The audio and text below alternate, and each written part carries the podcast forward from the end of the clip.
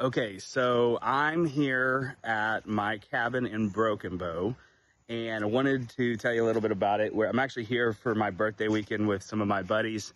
Get to do this every year. Come down here, hang out. We go on the river and have a good time. Anyhow, it's our last day here, and I wanted to share a little bit of info on how I got this and how you can get this. So you can get a house just like this on what is considered a vacation home or a second home mortgage. It's a certain type of mortgage. It's a conventional loan product. So I wanted to tell you how I got this one.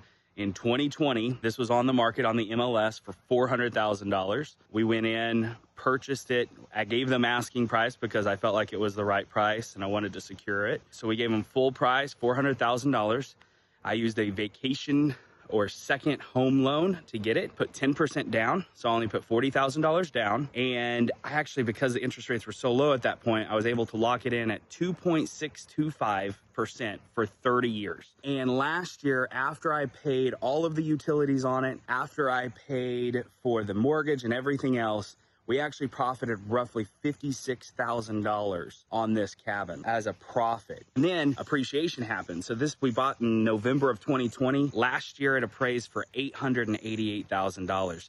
So just want to share with you the power of what real estate can do and how vacation rentals really can boost your profit and give you great weekends like this.